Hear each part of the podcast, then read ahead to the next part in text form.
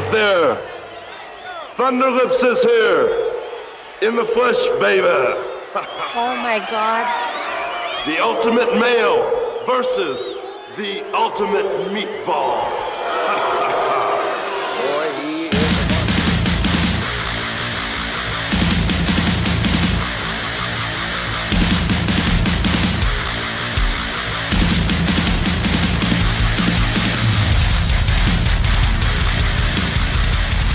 Yo, yo, what's up, everybody? A Society Podcast, Anchor Edition, E S P, Fight Society. Uh, episode six, we are back. Um, I just want to shout out everyone that's helped with the Fight Society so far. I know we've only gotten five episodes in, so Azizu, of course, uh, Mike, Brian, Brother Courtney, and geez, I can't remember uh, who else. I don't know everyone. I mean, some there's so many members of the uh, the E Society that's out there right now, but. Um, We are going to welcome a new member to the E Society. Uh, you guys heard him on uh, a few episodes back on the Macness podcast. He is the host of Native Film Talk. Uh, the last time he was here on the network, he was just a college student. But now, Ian Allison is a college graduate. I have no idea for what, uh, what you were majoring in, but brother... Congratulations, Ian Allison, brothers. Hey, thanks a lot.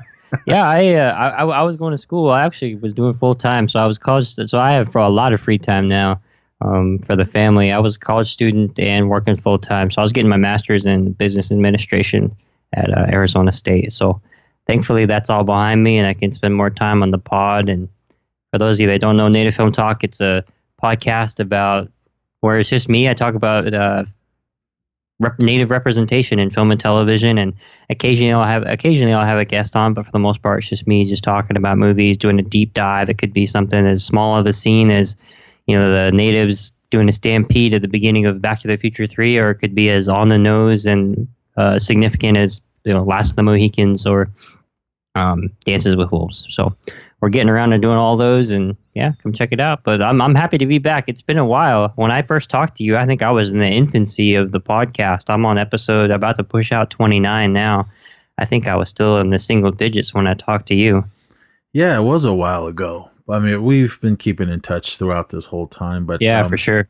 The last episode, Zombieland.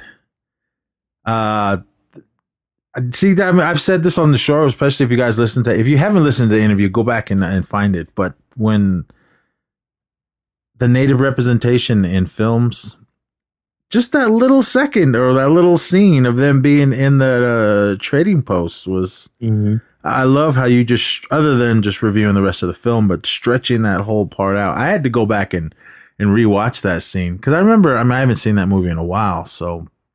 I was like, dang, there was. I, I remember the scene after you talked about it, but I was like, wow. I mean, that's crazy. To, it to, to to me that that that's the most fun. Like when I watch a movie that's uh, heavy native representation, where there's a lot of representation in it, I, I'm like, yeah, everyone's going to talk about that. What I like is what no one's going to talk about is like Parasite or Zombieland. Um, what I mentioned earlier, Back to the Future three.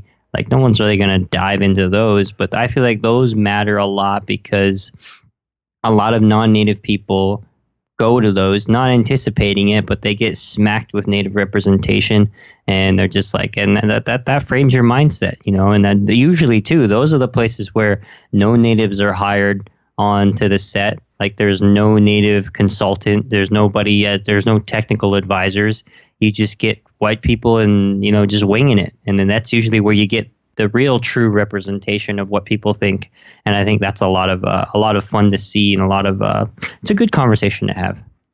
That's what I love. That's what I love about your show. I mean, as far as I know, you were the only one out there doing this, and it's yeah, perfect. It's pretty fun. I'm uh, n- no, I'm done with school. I'm gonna try to add a video element to, to YouTube as much as my wife and son will permit me. I think they're just kind of like every free time I got, they're just like, no, no, no, no, no. What are you doing? You got we got we got you back. We're not allowing you to just go back and backfill it with the podcast and YouTube. But that's the next step, is to start going back. I have twenty-nine episodes out. And just I have I, I legitimately write five to seven thousand words of notes for every single episode, so I have a lot of source material to just pull back from and just start pushing out. You know, couple it with the scenes and YouTubes, and um, that that's the next piece.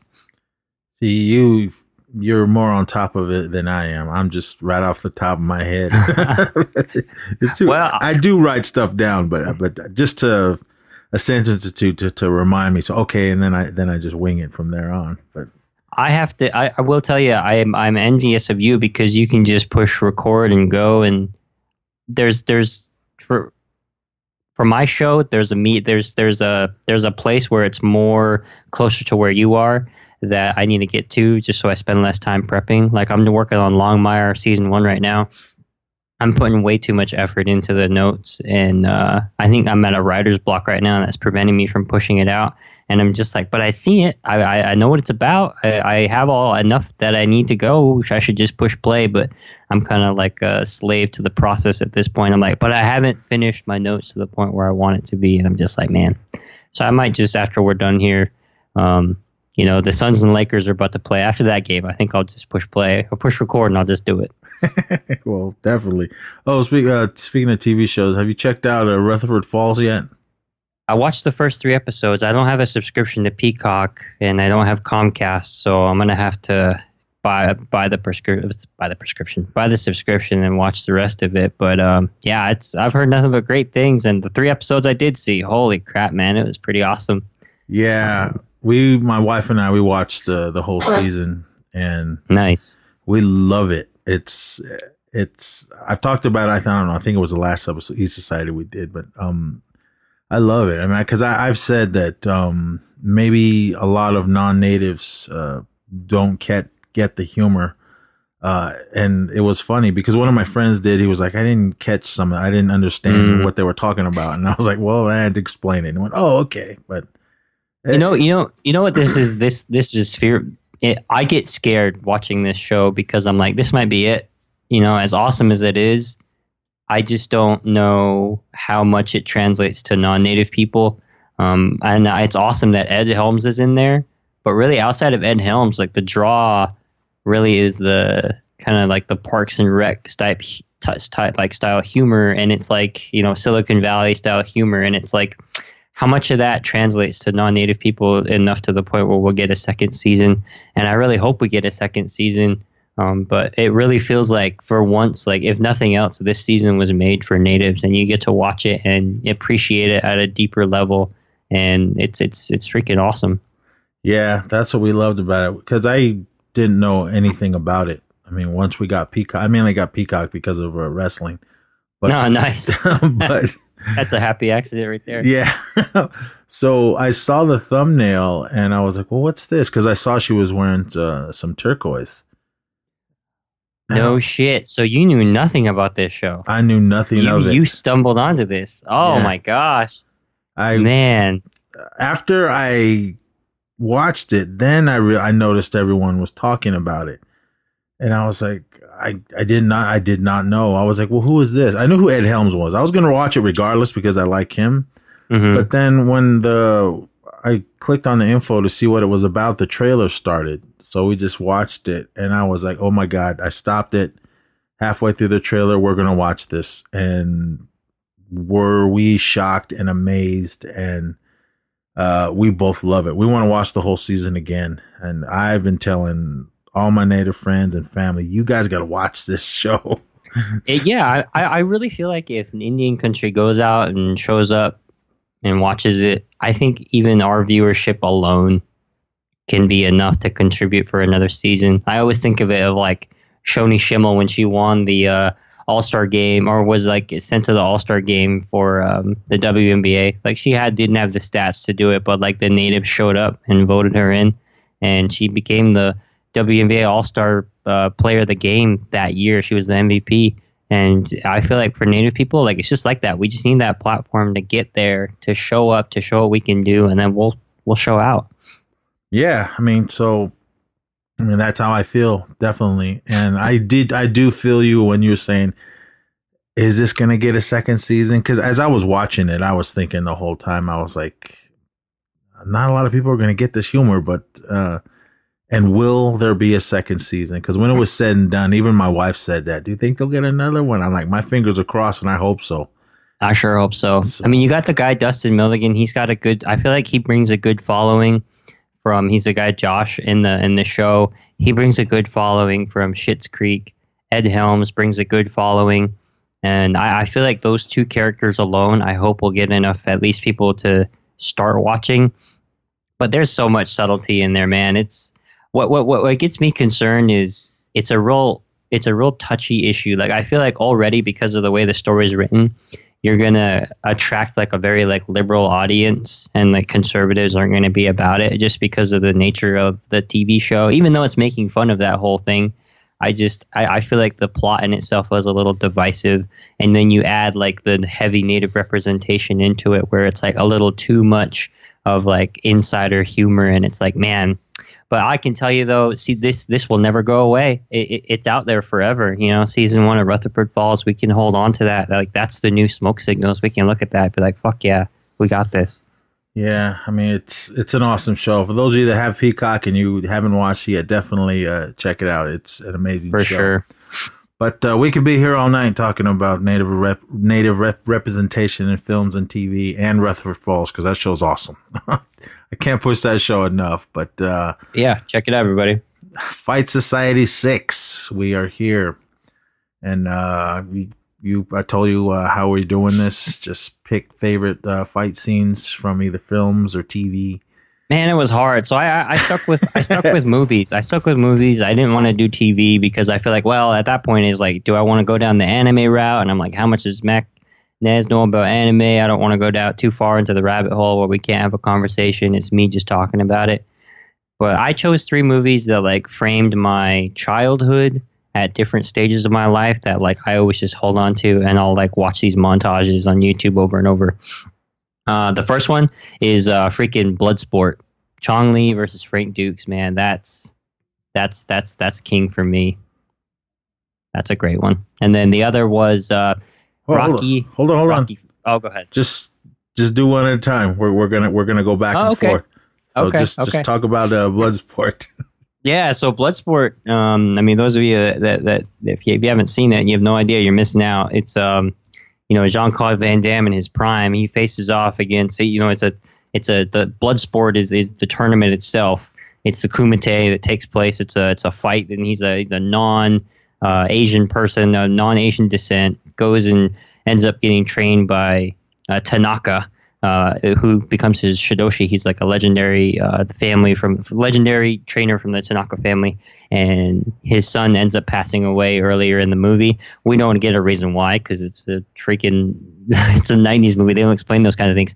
But uh, he eventually trains, goes to the Kumite. He's the only, you know, person from the United States outside of his other friend, um, who's really, really ogre from Revenge of the Nerds. I don't remember his name. That's all I see him as, and I'm sure everyone else. I don't remember his name in Bloodsport. Um, but yeah, so he, and then he goes in, he makes his way through the tournament, and the last freaking tournament, and they, and they build it up. They build the suspense. As soon as you get there, you see that Chong Li is the favorite. And it's like human cockfighting, because the entire audience is like betting on these fights throughout. And Frank Dukes is in the military, and he sneaks off base to go escape to go fight in this Kumite underground fighting tournament. And he makes it to the championship round, and he fights against Chong Li. And it's just a badass fight, man. And um, it, yeah, I think Chong Li, I think the reason why that fight is so cool is because of the, I mean, it's the nineties. They got they got great montages leading up to it. The the the, the training that he has with his Shidoshi. The, you know, he has a moment where he has to reflect back to his training when he's like blindfolded during his training. And um, I'm sorry, this is nineteen eighty-eight. What am I saying? Not in the nineties. Um, but so Chong Li, Chong Li is a dirty fighter a little bit, and he's the only person that like takes a life in the movie. Like he actually kills uh, a person during the during the tournament, and so. When so that's like looming over him that he has the potential to be taken. But it's also this is no rules. So in the middle of this fight, why I liked it is uh, Frank Dukes is clearly the superior fighter, but then Chong Li levels the playing field by crushing up. It looks like a piece of aspirin or something. I don't know what it is. He takes it out of his belt. his elastic band in his belt, and he crumbles it up and he throws it into Frank Dukes' face, and Frank can't see shit. At this point, he just does this, like, he's like just holding his, like, the the the butt of his palm over his eyes. He just, like, can't see anything, and he ends up getting his. Uh, he really at this point is, like, dead to rights. Like, he's done. And then he, like, channels his inner energy and, like, looks back to the earlier in the film when he, uh, when his Shidoshi, when the Tanaka eventually decides to bring him on as his student, and he's, like, channeling that when he was training blindfolded and, like, serving tea and grabbing a fish out of the water. You're just like, my gosh. And then he eventually, you know, gets his wits together and finishes off freaking Chong Li, and it was it was badass. Do you remember that? Do you remember that movie? Yeah, I'm actually watching this, watching it while you're talking about it, and mm. I we saw this. Uh, some friends of mine, uh, we were just starting to get into uh, Jean-Claude Van Damme. Nice, because at this point, I think the only movies we were seeing were the, the ones that were going straight to video.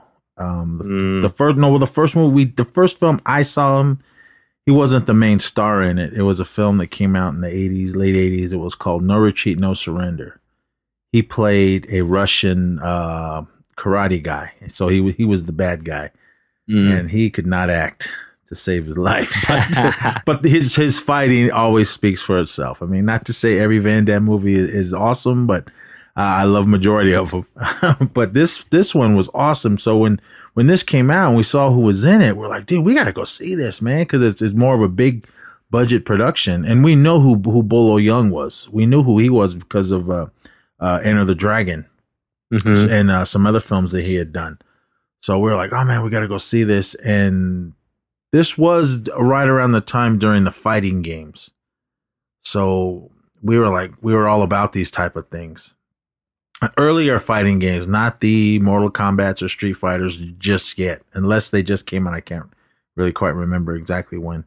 But we were like, oh my God, we were blown away by this. And what I really, what I love about this whole tournament, the Kumite, was how the uh, the little arena, basically just the platform that they were fighting on, how nice and wide it was from the beginning. And when we get to this final fight, you just see, I all, think, yeah, all the blood and everything all over it. Yeah, I think that was the coolest part, is like to to show the time passing. They would just show it, more blood being accumulated on this. And what what I thought was cool was, the entire tournament, it was like, it's basically this Tempur-Pedic mattress looking fight, like, mat. It's all flat the entire movie, but then at the very end, the ends of it get kicked up like it's a, you know, like it's a college cot or something that turns into a couch. Like, I don't understand why it did that, but I was, I'm here for it. Like, I, I didn't, I didn't care at the time. I thought that was a cool addition to the ring. It's freaking it, awesome. I thought it gave Van Damme more of a boost to do those flying kicks. For sure, yeah, because if he had the high ground, it was it was easier for him to uh, generate more power, you know, doing his uh doing his roundhouse kicks. What I thought was cool too is Van Damme, I always I always just really like Van Damme movies in general, but this was king for me. I really like Double Impact, you know, uh, Time Cop, uh Kickboxer. My uncle my uncle is uh twelve years older than me, and so he's basically like my older brother. He was the youngest of my uh my my mom's siblings. And so he grew up, and he was like in high school when I was, I don't know, five or six. And so he started showing me all these movies. And so this is what I grew up watching. And man, Bloodsport, I couldn't get enough of it. It was, it was, it was, it was one of the best movies I had seen at the time. And I just couldn't, you know, I mean, because it was, it was like an adult version, but it wasn't too, I don't know. It, it wasn't too heavy on the plot. Like, it knew what it was. It was like, you're here because of Jean-Claude Van Damme. You're here to watch some freaking awesome fights. And until like Three Ninjas came out, like, there wasn't anything for the kids. So we had, you know, we had to settle with Bloodsport. Not settle, but, you know, that was like the only thing we had at the time. It was freaking awesome. And quick little res story. I remember going uh, to my uncle's house, and my cousin really, really being into Van Damme. Mm. And we watched this over and over. I mean, that tape was watched. You can, for those of you that are familiar with V H S tapes, when you watch them too many, it's the the quality starts to get bad. You get the little yep. track marks and everything all over it, and uh, you can tell which scenes he watched over and over. And the ending was all messed up. that that was just the time. But yeah, this movie is awesome. Uh, I loved it. Um, the whole you know, montage things of the fightings uh, throughout the film. I always thought that was awesome as well. Yeah, I, I really like the fighting in it. And what I what I really came to appreciate over in life, you know, I, I used to watch this YouTube video over and over um, of, the, of just the montages of this movie and Bloodsport. And I think the soundtrack, so so the Kumite music too, they just like the Kumite, Kumite in the background. Like I have a running playlist and it's the advanced training. Like they're, I think they're both Werner Herzog um, created tracks, but um, man, it just, I have, I have both of those on a playlist and on a loop when I go run. And when advanced training from Bloodsport hits and when the Kumite song hits, and then it's like, it's all just eighties and nineties like montage music. So like Karate Kid, you know, you're the best around, and Danger Zone, I'll have that in there. And then just to go run, and man, it's just like there's just another level that that, that, that gets tapped into when you hear these, when you hear the montages, when you hear the when you hear the songs from these movies. Um, but as I got older, what I couldn't believe is Bolo in that movie. Um, I don't know when it was filmed exactly, but he was in his, when that movie came out, he was forty-one. And I didn't know Bolo was a former bodybuilder, like former Mister China at some point, like just before this movie came out. And he was like in his late thirties, I guess, you know, thirty-nine, thirty-eight when this movie was filmed. He was jacked, you know, for a freaking, you know, you never see you never see Chinese dudes jacked like that, at least in movies. You know, I, you know the movies I watch, I never saw people like that. It was amazing. Yeah, because majority of the martial arts films, being Bruce Lee or Jackie Chan, um, when I was a kid growing up, yeah, nobody was really this big.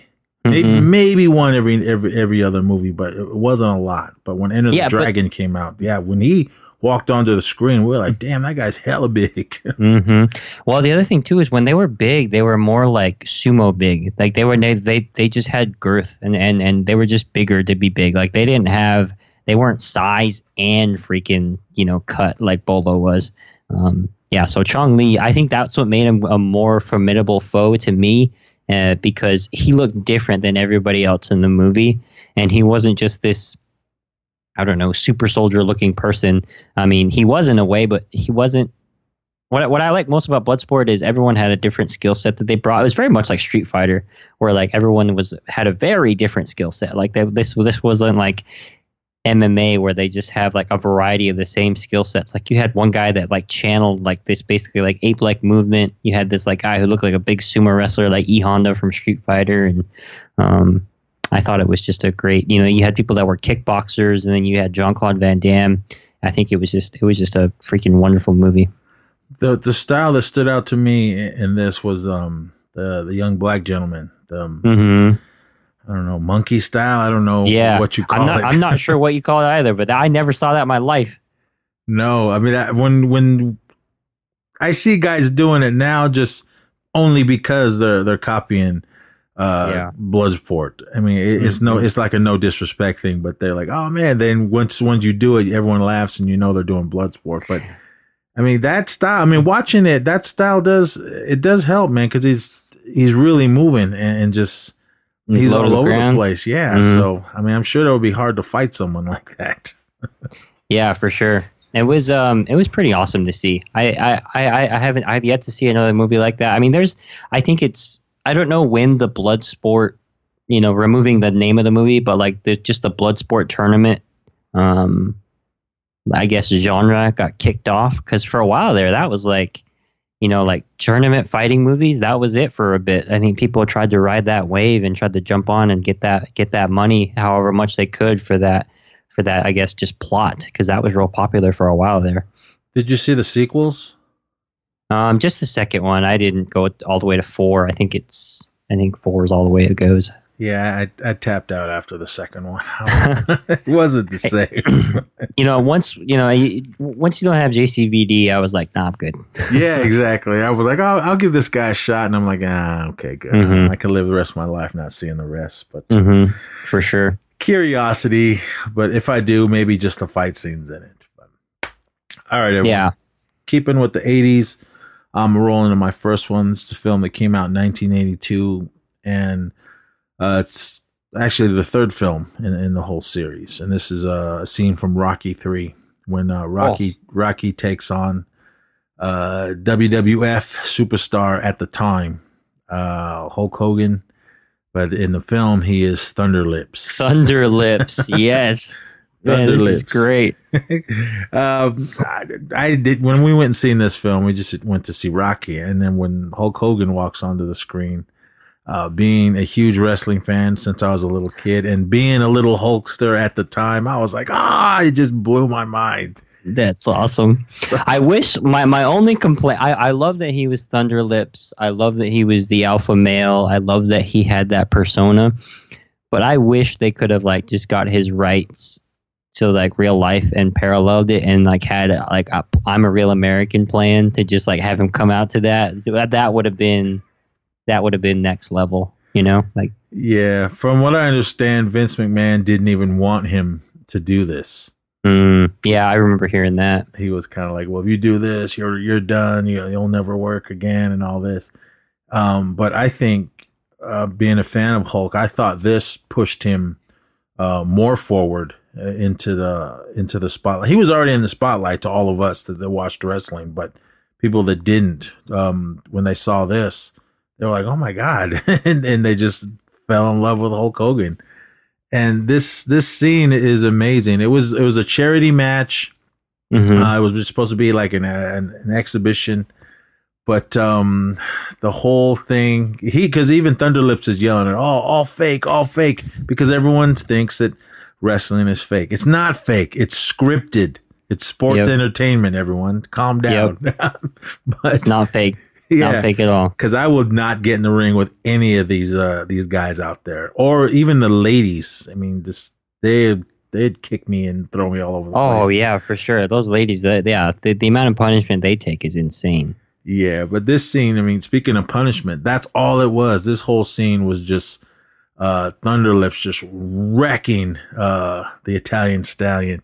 And I loved how he just used all his moves. He used his elbows. He used his leg drops. The the suplexes, everything, and it was all Sylvester Stallone that took all this abuse. And my yeah, my my favorite of the moves he used was the leg drop. How they how they cinematically like made that, it was beautiful. They had that like almost like jet engine sound when he was like jumping up and like slowly coming down. Yeah. And uh, gosh, it was just like as he was coming up. Oh, it was just it was amazing.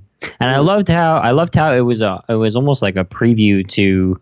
Um, you know, Rocky five. I hate, I hate Rocky five. But like the street fighting part where they like took his gloves off, and he actually like that was the way he could actually take it to Thunderlips. Yeah, because I mean it was cool. I mean even uh, Paulie, uh, Rocky's brother-in-law, he he, oh, ju- he jumped in. That's right, because he had um, uh, Thunderlips has uh, Rocky up by the throat, and, yep, and yep. Paulie jumps in, hits him with a chair, and goes, "I don't sweat you." Oh yeah! Hogan grabs him and bzz, gets him in the net, in the head, and he goes down. And this, this, I mean, this stuff reminds me of old wrestling, especially the old W W F or even just indie shows. When uh, if if fans didn't like the way the match was going, they would throw things in the ring. Mm. Now you can't do that. I mean, it's it's rare something comes flying into the ring, but during the, these times in, in the eighties and as well as even the seventies wrestling. If you were just displeased with the match or you didn't like uh, a character, you'd start throwing things at him. I mean, that was just, that's awesome. It was fun back then. Uh, indie shows, sometimes they, they let you do that, but this he, whole, the whole scene was awesome. Was so I'm, I'm looking at his filmography. This was his first ever movie. Yeah. I, I didn't know that. That's awesome. Yeah. Cause uh, from what I understand, uh, he was big at the time.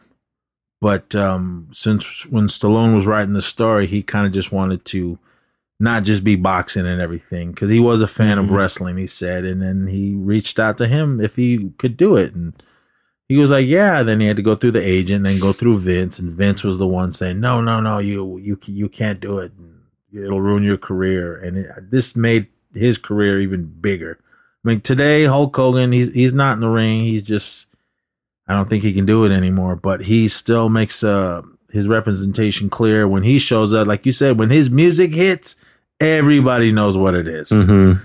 And we just go nuts. I've met Hulk Hogan. At no Com- shit. I met him one year at Comic-Con, and I just I couldn't oh believe it. God. I mean, the, the little Hulkster that I was growing up, and I just, I could not believe it. Shaking oh his, my God. Shaking his hand, I was like, oh my God, his hands are huge. I'm sure, man. He used to be six eight or was yeah. was taller.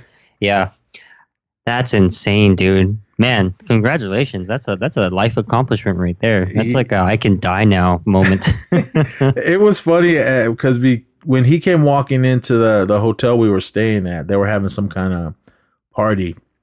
He came walking in. This was after he was he was divorced and everything. He came in with some young blonde, and everybody was like, "Oh my God, who is that? Who is that?" Because that's all you saw walk through the door, and then seconds later, in walked Uh, Thunderlips, and I was like, oh my God, I wasn't even looking at that girl anymore. She was out of my mind. Everybody ran over there and was taking pictures of her. I don't even know who she was. I don't know if she was a somebody or what, but I ran over to him and I was like, oh my God, I, I, I cannot believe it. I said, I, I'm a huge fan. And he was like, right on, man. Thanks. Thanks. That's what I loved about him. He was real appreciative because I was like, oh man, I love this match. I love that match. And I loved you in Rocky three. And he just went, oh man, that was fun. And it was, it was awesome. And I got a picture with him, and I just, the, the expression on my face, I, I just couldn't believe it. And he was so cool. And uh, I'm glad that I got to meet one of my all time favorite wrestlers. Uh, and it's, that's why I think this scene to me is, other than just me being the fan that I was at the time, and still, I'm still a huge Hulk Hogan fan. But this scene was just amazing. And seeing it for the very first time, just like being blown out of the way. Uh, just to see Hulk Hogan on the big giant movie screen, sitting there fighting Man. Rocky, a, another legendary character that, that I grew up with. And yeah, this scene I can watch over and over, and I love it. Yes, I love Mister T as well, but this scene, I think out of all the Rocky films, this scene to me is the very best out of the whole Rocky series.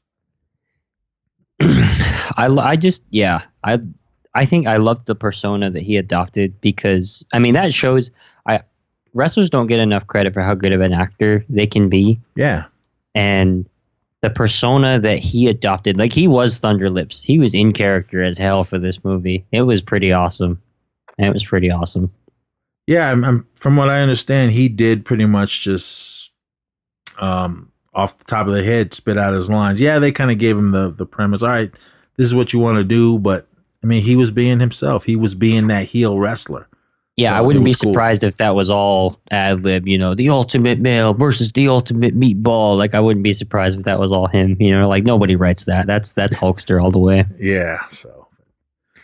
All right. That was great. What you know, I, I, w- I will say before I give my movie, it was because of this movie that I knew who Hulk Hogan was, because I, I saw this movie before I got into wrestling.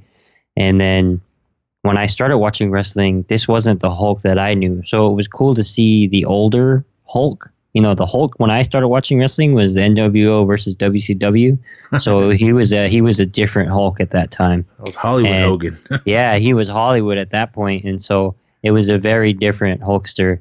And so I, th- I looking back and watching that is also why I wouldn't watch. Uh, I found Suburban Commando, that was like a childhood favorite of mine, and uh, Mister Nanny. I I grew up watching those those two also. Just because of uh, this movie, I'm like, oh, is he in any other movies? And my uncle was like, yeah, he's in this trash movie called Suburban Commando, but I love that movie. um, but anyway, so the, to to stay with Rocky movies, I the, my second one is Rocky four, but it is Ivan Drago versus Sylvester Stallone. And uh, I don't know if you've, anybody has brought that one up yet, but that is, man... That is that, that that that is a fight. I mean, we learn in Rocky five that that took everything from him. Like, that was the fight that just broke him mentally and physically, and it just took a toll on him. And you can see it in the movie that it's it's going to take everything he has. I think even just leading up to this fight, like he had uh, Ivan Drago earlier in the movie had challenged to another exhibition. Here we go, an exhibition fight to Apollo Creed, because Ivan Drago is this roided up guy from the U S S R that is just, you know, just taking out fools left and right. And they're like, well, you know, you can do all that in Russia, but you go and fight a real fighter like Apollo Creed, a real champion, even though he's past his prime, you know, he'll take you to school and he'll show you what real boxing's all about. And they do. They have an exhibition where it's Ivan Drago versus Apollo Creed, and he kills Apollo Creed in the ring.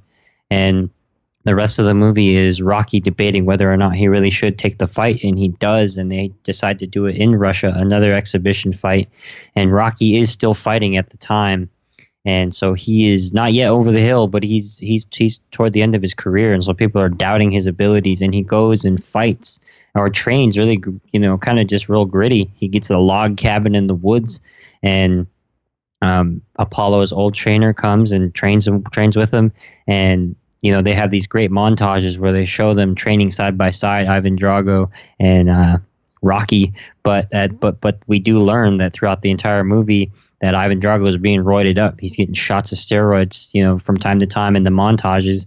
And so it looks like it's not going to be a fair fight. It looks like Rocky's like in over his head, and the fight starts, and he is in over his head. I mean, Rocky has a significant uh, height disadvantage. He looks like he is outweighed Uh, by Ivan Drago by at least twenty, thirty pounds, because freaking Dolph Lundgren's a massive human being, and so he's he's much taller than Stallone, he's much bigger than Stallone, and he has like unprecedented punching power, and so you're just like, how many of these shots that he can take? And once the barrage starts, it turns into a war. And what I love about this too is in the in the um, in the soundtrack for this, the montage where they were like just ex- exchanging blows and hitting each other punch for punch. It's the, the the soundtrack for that for that uh, for that part of the movie is called War, because that's exactly what it was. They're just going punch for punch, seeing who can withstand the most pain. And I think that's why I like this one the most, because it's it's it's the closest to Rocky One as any of the other fights, where it's just like who's going to take the most punishment. And in the very end, what I love about it, toward the end of the movie, or during the in the middle of the montage, they take a monologue break or a dialogue break, and Rocky's just like, I'm good, I'm good, I got it, I got it. And then while they're sitting there in between rounds, and then they go to Ivan Drago, and he says in Russian, he's like, this this man's not human, you know, he's like a piece of iron. And then he cuts him later in the movie, and Apollo's trainer tells Rocky, he's like, look, you cut him, he is a man, he can bleed, you could take him down. And I love how they just, with that scripting of just like one side, it's like, this guy isn't superhuman. Like, you cut him, he can bleed. If he can bleed, you can kill it. Very much like Predator. Yeah. Um, and then you go to Ivan Drago, and he's just like, everything I throw at this guy, I've never seen anybody. Like, no matter what happens, I could punch him with the hardest punch I have, and he can't go down. He's like a piece of iron. And Rocky eventually triumphs. And then he makes this big old, you know, if, I, if we can be friends, you know, we all can be friends kind of thing. But, um, you know, that's kind of beside the point. But to me, that was one of the greatest fight scenes I've ever seen, um, and it's still, I just I go on YouTube occasionally and just watch that and be like, all right, I'm ready to go work out now. I'm ready to get after it. See, this is a film, I mean, we're already what three films already in. This is the fourth film that hits, and I remember my brother took me to go see this, and um, yeah, you cheer and clap uh, during films, being whatever you're watching, but to me, I think Rocky films was more of just like it, it was an actual fight we were watching. We were cheering. We were on the edge of our seats, and just we couldn't believe it. I mean, we the, the crowd was in there screaming Rocky and this and that, and it, it was it was awesome.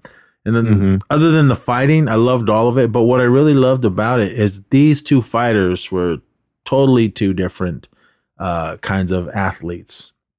Like you said, Rocky was. I'm not saying he was over the hill, because he obviously continued with the next few films, but he was fighting for different reasons, or both of them were fighting for different reasons. It seemed like Rocky was fighting more for his friend, um, not much of as a revenge thing, but just to just to, to help fight his little uh, battles inside of his head as well within his family. And Drago was, it to me, it seemed to me that he was fighting more for um, respect, because when, when Creed two came out, um, that it's what that's what he said. He wanted the respect of uh, of his comrades from from mm-hmm. Russia, and once he when he lost his fight, I mean, that's why he lost all his respect, because he told Rocky, he was like, "Look, when when you beat me, I didn't just lose a fight, man. I lost everything. I mean, he lost yeah. his wife. He lost just the respect."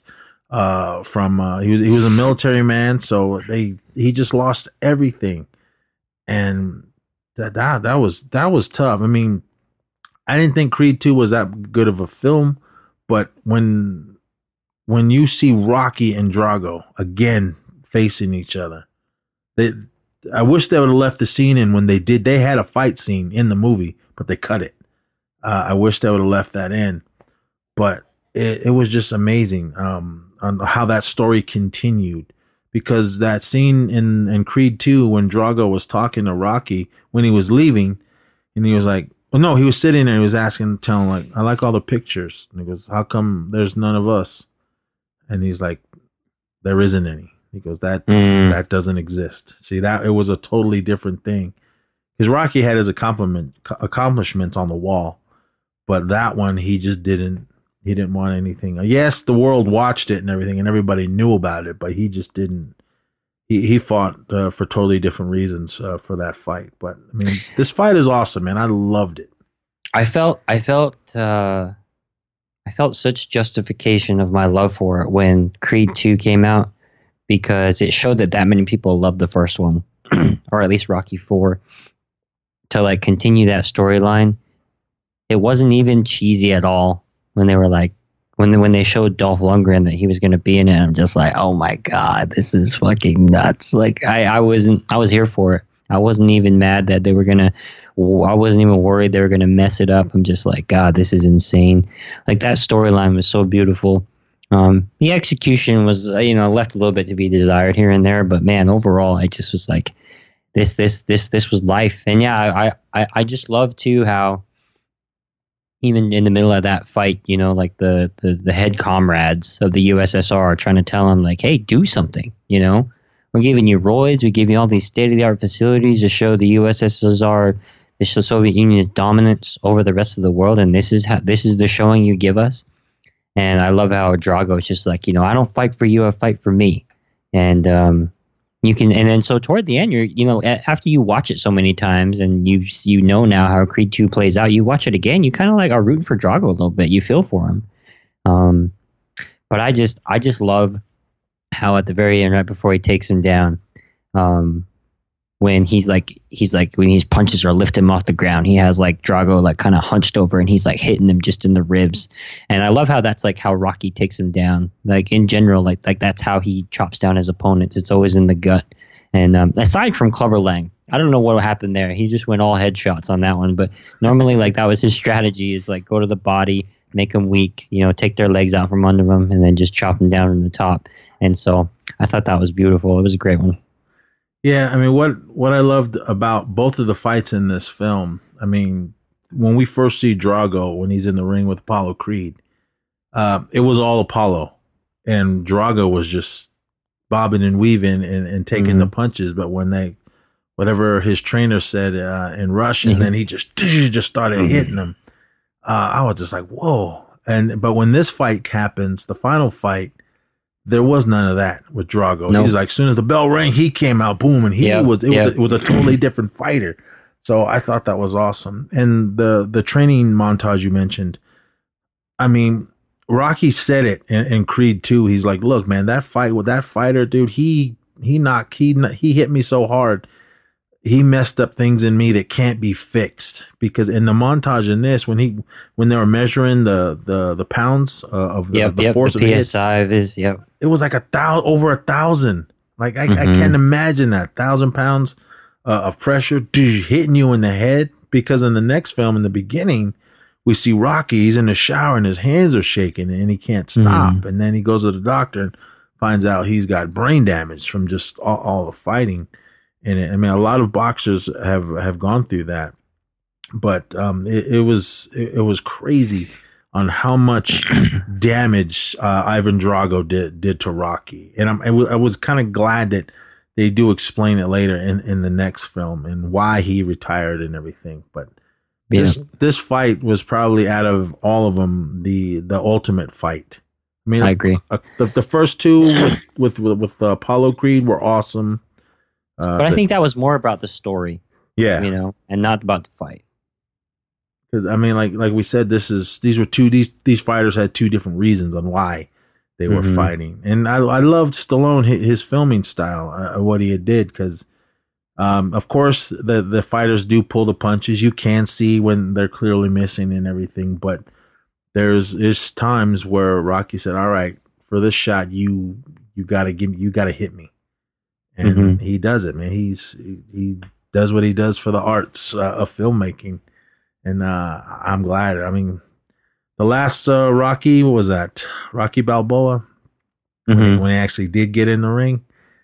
I enjoyed it for what it was. I mean, it, it was Rocky and all that, so that was cool. But uh, I was happy when Creed Creed came out, the first one. I really loved that first film. I wasn't expecting much or anything out of that one, but mm-hmm. that again, that kind of went back to the storytelling. So I, I really loved it. Creed two, uh, like again, like you said, you were excited when we saw Drago and Rocky. I didn't I had no idea he was going to be in it. But when that first trailer came out, when we see the stare down between Rocky and, and Draw, I was like, oh, my God. Yeah. I yeah. couldn't believe it. But, yeah, this is uh, definitely a good pick. I, I love this fight. I mean, I, of course, YouTube. Whoever invented YouTube, thank you. I mean, it just the scenes, you go right to it. And this whole time we've been talking about it, I, I've been watching it, and just nice the abuse that these two uh, these two warriors. I mean, they even said this in, in the one of the commentators goes, "This is a war, all out war in Moscow." I mean, it, it was crazy about this. But all righty, let me get on to uh, my next one. Um, I, I guess this is going to be the, the wrestling show. Um, this is a scene from uh, Fast and Furious seven. Uh, mm-hmm. This one came out in uh, twenty fifteen, and this is the uh, the fight between The Rock and uh, Jason Statham. Uh, I loved it. I mean, because I just being a huge wrestling fan and, and loving The Rock and Jason Statham, when he came on the scene, uh, for me, he wasn't this action star. Uh, I'd seen him in like a, a comedy, one of Guy Ritchie's comedies. But then once he became the Transporter and Crank, and then once he stepped into this role uh, in the Fast and Furious uh, series, uh, I, w- I just couldn't wait to see him uh, kick some ass. And when we first uh, see him in action, he, he's fighting The Rock. And then one of the, I think it was the F B I building. And it was awesome. Just both of them just beating the hell out of each other, crashing through all these windows. And The Rock is a big dude, other than he's just huge and, and massive and, and muscle. And Jason Statham's short, mm-hmm. but he's quick. Uh, out of all the films we've seen him fighting in, he's he's always been just an, an amazing fighter. Yeah, those movies aren't the greatest, but every time he's kicking ass on the screen, man, we love it. Um, but this scene, I was always... Um, before this film came out, I was like, how come The Rock doesn't do uh, really any of his wrestling moves? But uh, as far as that I know of, maybe someone can tell me that I'm wrong. He does his one of his signature moves in this. He does the rock bottom. He does the rock bottom. Yep. I haven't seen him do the rock bottom since um, the rundown. I think he did the rundown in that one. Or he did the rock bottom in the rundown. Was it was it the rundown with uh, Sean Carter Williams? So was that his name? And uh, Ernie Reyes Junior when he went to like South America. All right, I'm gonna blow your mind. This is like the, maybe the third or fourth time we've talked about the rundown. I've never seen it. Oh my gosh! Yeah, bro. Yeah, he was still. I, I don't. I think he was trying to be. This is like the first movie I saw where he was like trying to be. I, I think he didn't even try to be Dwayne Johnson. I think he was The Rock in this one still. So, and he had hair. So I think just that alone, you should go watch it. I've seen a, a few fight scenes, but I've never actually like sat down and watched uh, the whole movie. Um, a few of the guys that, that have come on the show and we've talked about it. Uh, actually, uh, shout out to Taylor. Uh, one of the episodes he came on, he was talking about uh, one of the fights from the rundown. And I had to blow his mind away. Like I never, I never seen it. I've seen this fight, but I've never seen the whole movie. So, Ernie Reyes Junior in there is shredded. I could not believe it. I was like, man, he's back. That's I wish great. He would do more. Um, I agree. I completely mean, agree. He's he's a good little actor. I mean, he's just. Uh, I loved seeing him uh, growing up, but his fighting skills are awesome. I'm. Unless someone can tell me he's in, he's made a ton of movies and I just haven't seen him. But I mean, it's, I think he's awesome. Not, not Surf Ninjas. I mean, I do like that movie, but yeah, good old Rob Schneider. You gotta love Surf Ninjas. Yeah, but um, this fight scene is, is awesome, and what I loved about it, it was both of them pretty much the whole fight. I mean, there there was wasn't really Um, I think maybe the during the the really excessive stunts, crashing yeah. the windows, it might have been other people, but majority of it was them, and I love. I like, I liked it too because the the Vin Diesel The Rock fight, I'm like, I I wasn't there for it. I'm like, there's no hype around this because they have the same fighting style. You expect me to believe that Vin Diesel could even hold a candle against The Rock, but Jason Statham, that's a different story. You know, like I feel like because he's a legitimate martial artist. And The Rock is The Rock. I feel like I can kind of make amends in my mind that, like, this is an actual fight. Yeah, I mean, Vin Diesel, yeah, I, I liked him in a lot of things. But, yeah, I mean, I sit there. I mean, every time The Rock starts kicking ass and you see someone that's not up to uh, his size or anything, I'm like, no. Mm-hmm. The Rock yeah, can they, easily take him. They have to be, they have to be either massive in size or in skill. And they don't have either of if they don't have either of those compared to The Rock, then I'm just I'm just not going to believe it. Like if The Mountain came up and fought The Rock, I'd be like, okay, this is going to be a fight just because, yeah, The Mountain might not know anything, but he's a massive human being. So, you know, I, I feel like that would be a that'd be a great one. They should just do that. So find a way to make a script around The Mountain versus The Rock. I mean, because this, uh, is, as far as skill, fighting skill, like. Ernie Reyes Junior, he's not a tall guy, and he's not he's he's no. cut and ripped, but he's not like giant like The Rock is. Yeah, he's like five two or something. He's yeah, really small. But that worked because of of Ernie Reyes' fight skill. Yep, yep, so absolutely. You you you you can believe that. I mean, look at Bruce Lee. Out of everyone, uh, he's fought in, throughout movies. He's fought in, like Bolo Young. No, he didn't fight him. That was um uh, John Saxon. But I mean, he fights. Uh, all kinds of guys, no one huge and giant. He's fighting guys his size, other except for like Kareem in uh, Game of Death. But yep. Oh, that's right. Yeah, if he if he had, yeah, if he had someone that was, um, you know, like prime Michael Jai White, prime um, Wesley Snipes. You know, at, at the, it's got to be someone to that level where you're just like, okay, maybe The Rock's in over his head. There aren't many people that I think. You can put The Rock up against in the movie that you're like, this looks odd. You know, I think he's just, even though The Rock can't really, even though he doesn't know any martial art at all, he's just this action hero, but he just brings so much from his wrestling background, so much from just his persona that, you know, you really got got to be really difficult for someone to face up against where you're like, oh, The Rock's overmatched. But this one, it felt like it was even. Yeah. I mean, just because Jason Statham, I don't know, I don't even know his name. Yeah, Jason uh, Statham. Shaw or whatever. Oh, yeah, Shaw, that's right. Hobbs and Shaw. Yeah. Uh, I was disappointed with that one. It was more just a comedy, if anything. But um, mm-hmm. We'll see. We got another Fast and Furious getting ready to come out. Um, but, uh, all right, what's your uh, third pick? So the last one, man, I, was, I wasn't sure. I I wanted to do something that was martial arts, and so I said Kill Bill Volume one, the Crazy eighty-eight's fight, but then... because I saw that in theaters and I didn't get Quentin Tarantino at the time, but I'm going to change my answer as we were talking. I'm like, you know what? It's going to be Gladiator. Uh, this is a, this is just a fight scene. I don't know. This goes outside. It's not a fist fight of any kind, but um, the battle at the Coliseum, the Battle of Carthage, the very first battle, whether in the Coliseum. Do you remember this fight? Uh, is when he had the mask on still? Yeah, when he first puts on the mask, when he very first, the first time when he chooses, when they first make it, when they first graduate to the Coliseum, and he puts on the mask that has the uh, the spikes on it, and then after the match is when they find out who he is. When he when when um when Commodus comes down and says, "I want to know who this fighter is," you know, I want to meet this fighter. And then he takes off his mask and he says, Maximus Decimus Meridius. And everyone's like, holy shit, what just happened? and uh, yeah, it was. I actually don't think it was it. I don't know if it was this early or not. Um, but anyway, the, the, the, the movie at the beginning of it, if you remember, you know, he's, he's, he's a great war general. He eventually gets turned on when uh, Marcus Aurelius gets killed by Commodus and basically lies and says that Maximus killed Marcus Aurelius.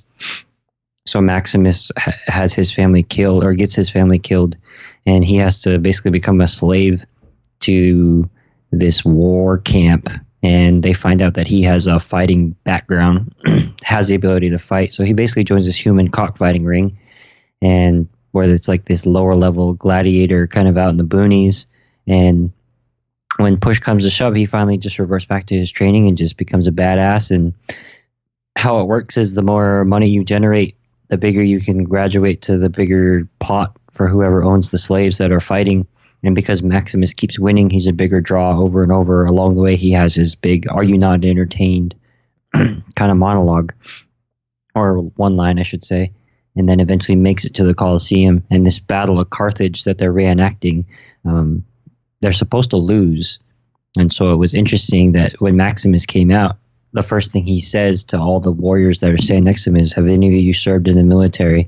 And a few of them say yes, and he kind of gives some orders, and that's when you know it's on. They release some chariots into the battlefield, and he like gets people in the formation, and using just using shields and swords, they manage to flip some chariots, and they get they they they, they kill the people that come into the arena.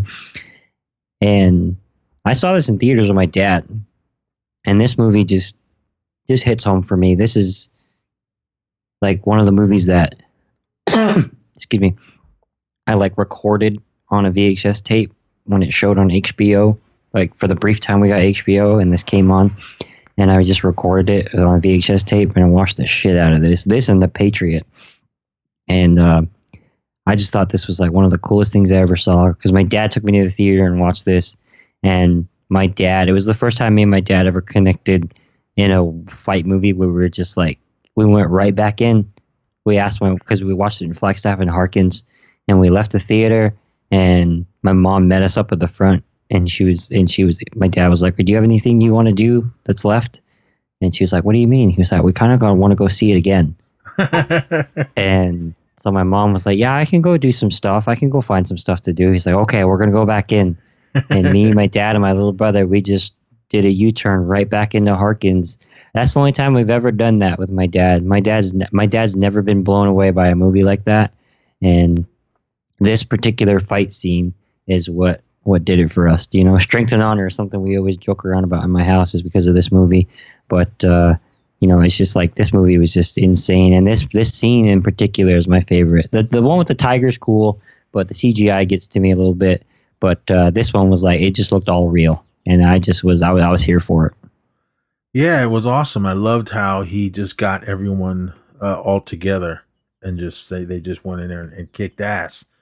Um, it wasn't just uh, hand to hand. It was like swords. It was spears, shields, and whatever uh, they could get their hands on at this point to, to survive. And as, as as far as bringing in the chariots, I mean, that was awesome. I mean, the the stunts during this scene uh, was amazing, and uh, the blood was flying all over the place. I mean, being cut in half, being decapitated, and it was just I, I couldn't believe what I was watching. I mean, mm-hmm. yeah, we saw that awesome battle in Braveheart and everything, which was amazing.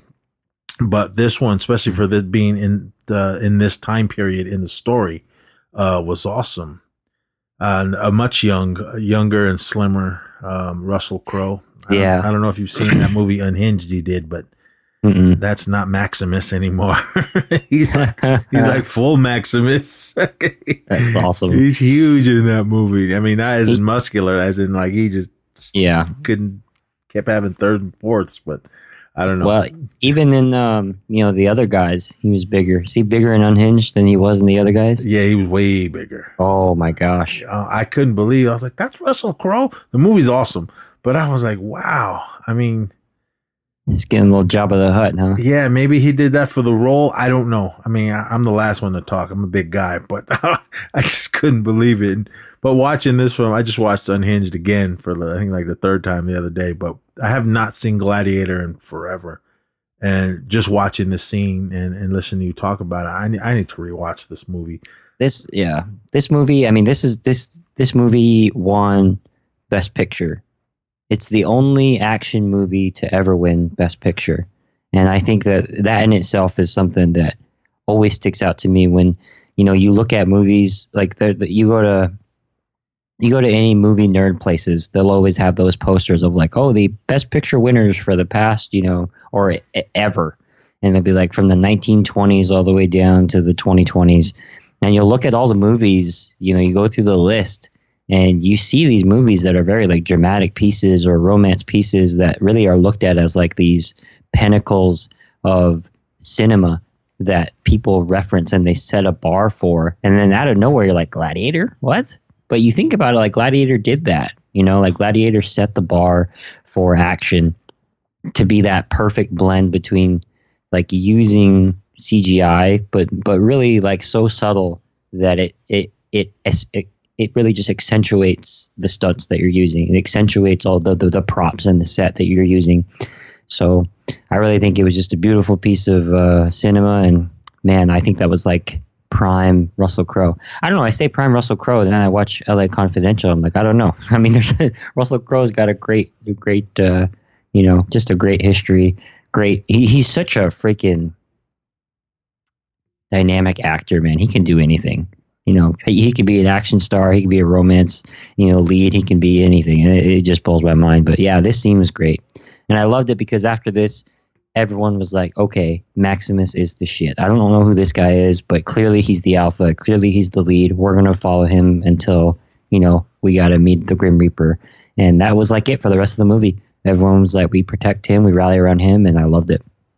Yeah, this this movie is, is amazing. I mean, I like I said, I need to rewatch it. I haven't seen it in a really long time, but it's It's just awesome. I mean, Gladiator nice. All the way around. Um, I remember I saw it twice in the theater. The first time, uh, my wife was pregnant with, I think, um, our third child. And I don't know, just pregnant. She didn't like the smell of movie popcorn and felt nauseous the whole, oh, no. the whole movie. I remember that clearly because she was like, oh, is it almost over? I'm like, I don't know. I've never seen this. And it was one of those long movies too, but she, she was a soldier. She uh, just kind of just didn't even watch. She just kind of had her eyes closed and was just trying not to throw up, but she sat there with me the whole time. But if she would have said, come on, let's go, I, I would have got up and left, but she, she let me finish the whole movie.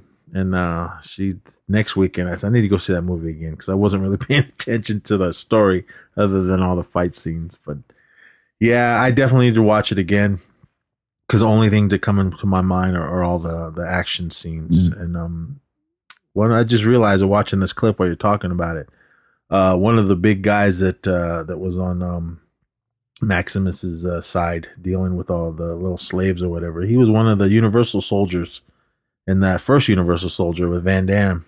No kidding. So, I just, I don't know his name, but he, he was a big guy. You can't, uh, mm-hmm. I don't know. He, he, he's been in a ton of movies, um, and he's always, hey, there's that guy. And he, yeah. He's a big, giant dude. But awesome film, I, everyone. I love Universal Soldier. So did I. I love that. Probably one of my favorite ones. I'm all ears. It's great. Yep. Yeah, and Dolph Lundgren was, it was even badass in that. Yep, yep. I don't know if you had seen the... Uh, I think it was the third one. No, the fourth one. When Van Damme came, not Van Damme. Um, yeah, Van Damme came back for the fourth film, but um, Dolph Lundgren came back as well. He was in that one. Really? Yeah. Well, this, I guess I need to go back and watch that. Well, the last two Universal Soldiers, Van, Dolph Lundgren was in them. I want to say Scott Adkins was in the very last one, but I can't remember. Um, they were goofy, but it was good to see both of them on the screen again together. Nice. All righty, everyone. This is my uh, this is the final fight for Fight Society six, and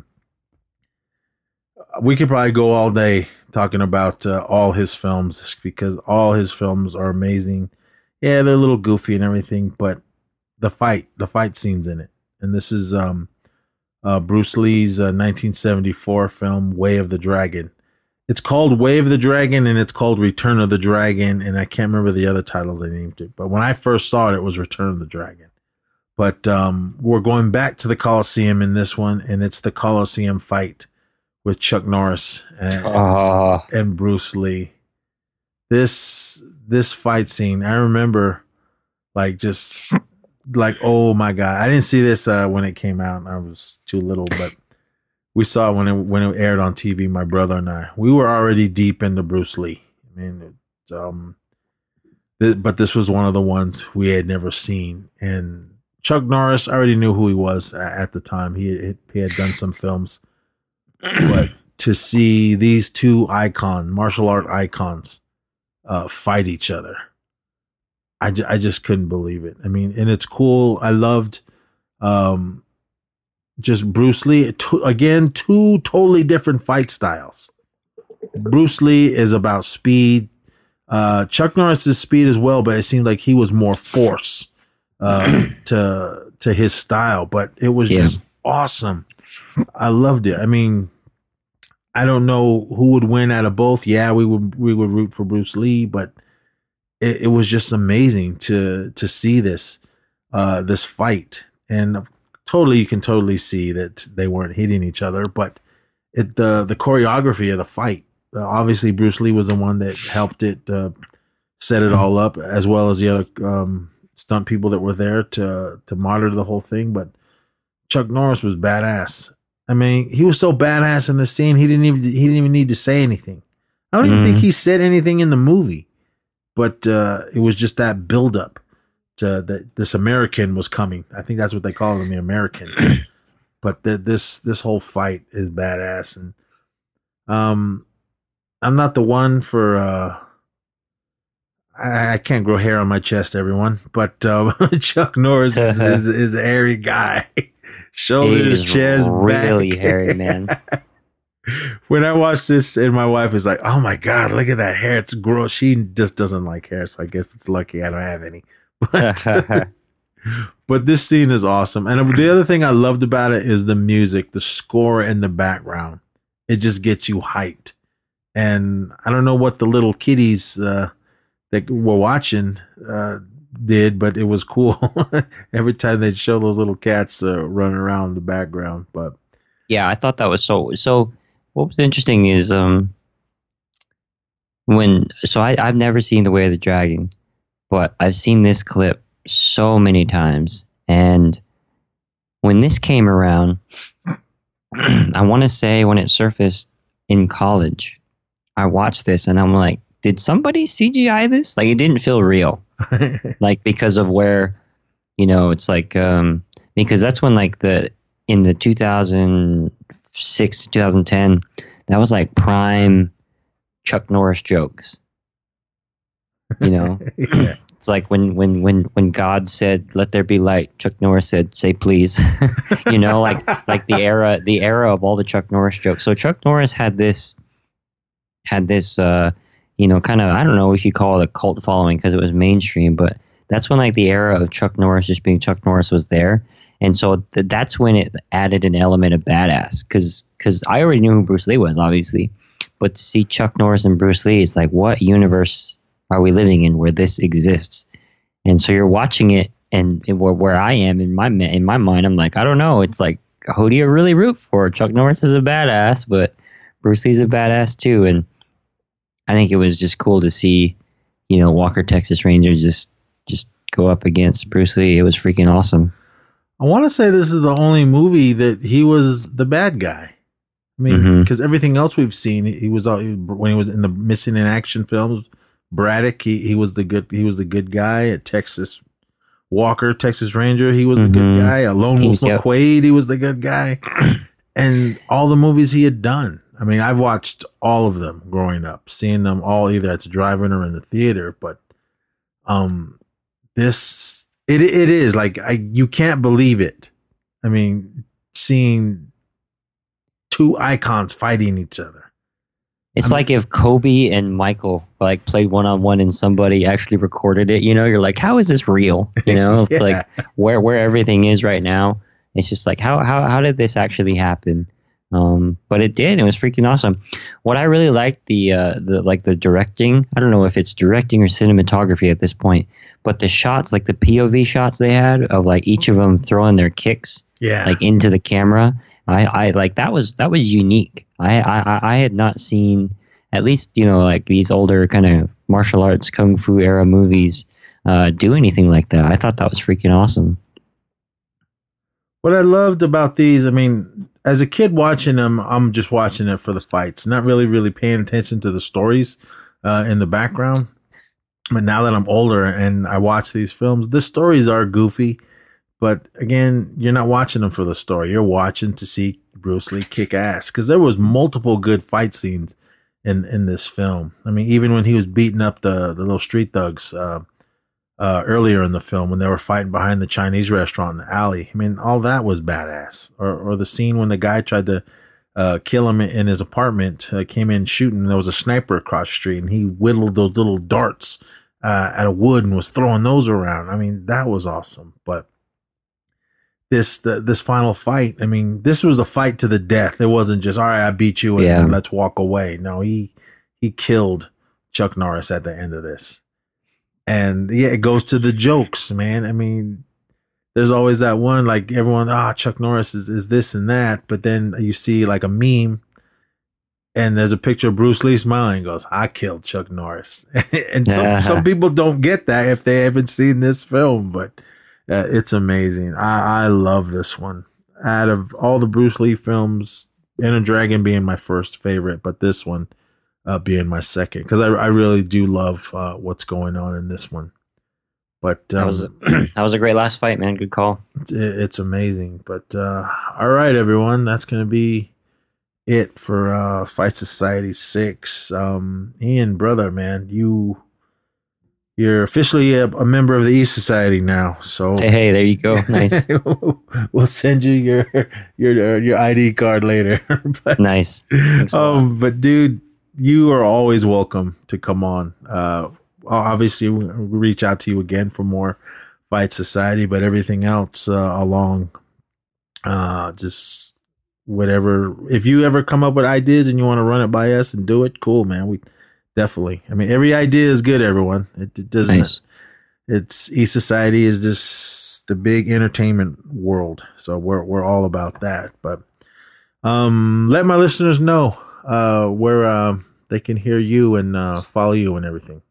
Yeah, thanks a lot. So uh, my, my podcast, Native Film Talk, is available on Spotify, Apple Podcasts, and YouTube. Just type in Native Film Talk and you'll find it. And I got twenty-nine episodes out, and Uh, Longmire season one is going to be coming out in a few days, and shortly after that, I'm going to do an episode on uh, the Hollywood Diversity Report that came out. That's produced uh, biannually by uh, U C L A, and they just break down diversity and where it is in the film industry with film writers, directors, actors, and I think it's just pretty cool to talk about that and where natives fit into that. But um, appreciate having me on. It, this this is always this is always a lot of fun to reconnect, man. Right on, brother. Thank you so much. Um. Yeah, everyone, uh, listen to Native Film Talk. I mean, e- even if you're non-native, it's it, it's an amazing show, and um, I always learn something new every episode that I listen to uh, that Ian puts out. So, because, like I said before, the way you're looking at the at the movies are totally on different on how I watch them. But now, since I've uh, known you and, and listened to your show, I I look at everything totally different now, dealing with the native representation. And awesome. uh, film and, awesome and T V. So your job is done. I mean, you, I, I, nice. I, I, but seriously, I've said this before. I never looked at it that way at all. I just watch it. Oh, it's cool. There's natives in this, and that's it. So, but uh, there's a there's another movie I, I got for you uh, to check out. Uh, it's a martial arts film. Came out in the eighties. Um, let me. I got it here in the pile. Uh, it's a, a film film called Revenge of the Ninja. It, mm. c- it came out in nineteen eighty-three. Um, there's some native representation in this. No and kidding. I, and I will leave it at that. Uh, w- when you see it, you'll see it. So, okay. Definitely uh, like to hear you talk about that one. So I got it pulled up. All right, cool. Yeah, write that one down. um, the guy is native. So, but it's, um, we'll just leave it there. I'd like to hear your thoughts uh, on it. Uh, but the movie's awesome.